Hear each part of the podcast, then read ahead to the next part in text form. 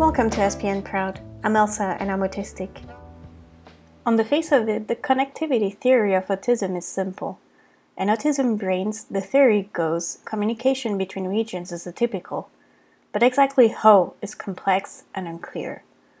By connectivity, researchers generally mean functional connectivity, a measure of the degree of synchronized activity between different brain regions.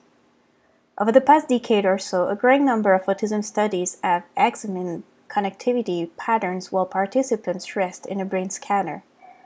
Some of this work indicates that autism is characterized by underconnectivity between distant brain regions and overconnectivity between neighboring ones.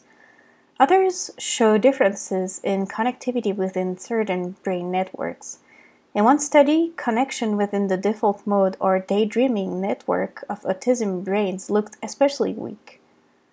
Out of these disparate findings, researchers have constructed the broad strokes connectivity theory, but the results of some studies are at odds with the proposed pattern, and some find no differences between autism and controlled brains at all. Thank you so much for listening, and see you next time.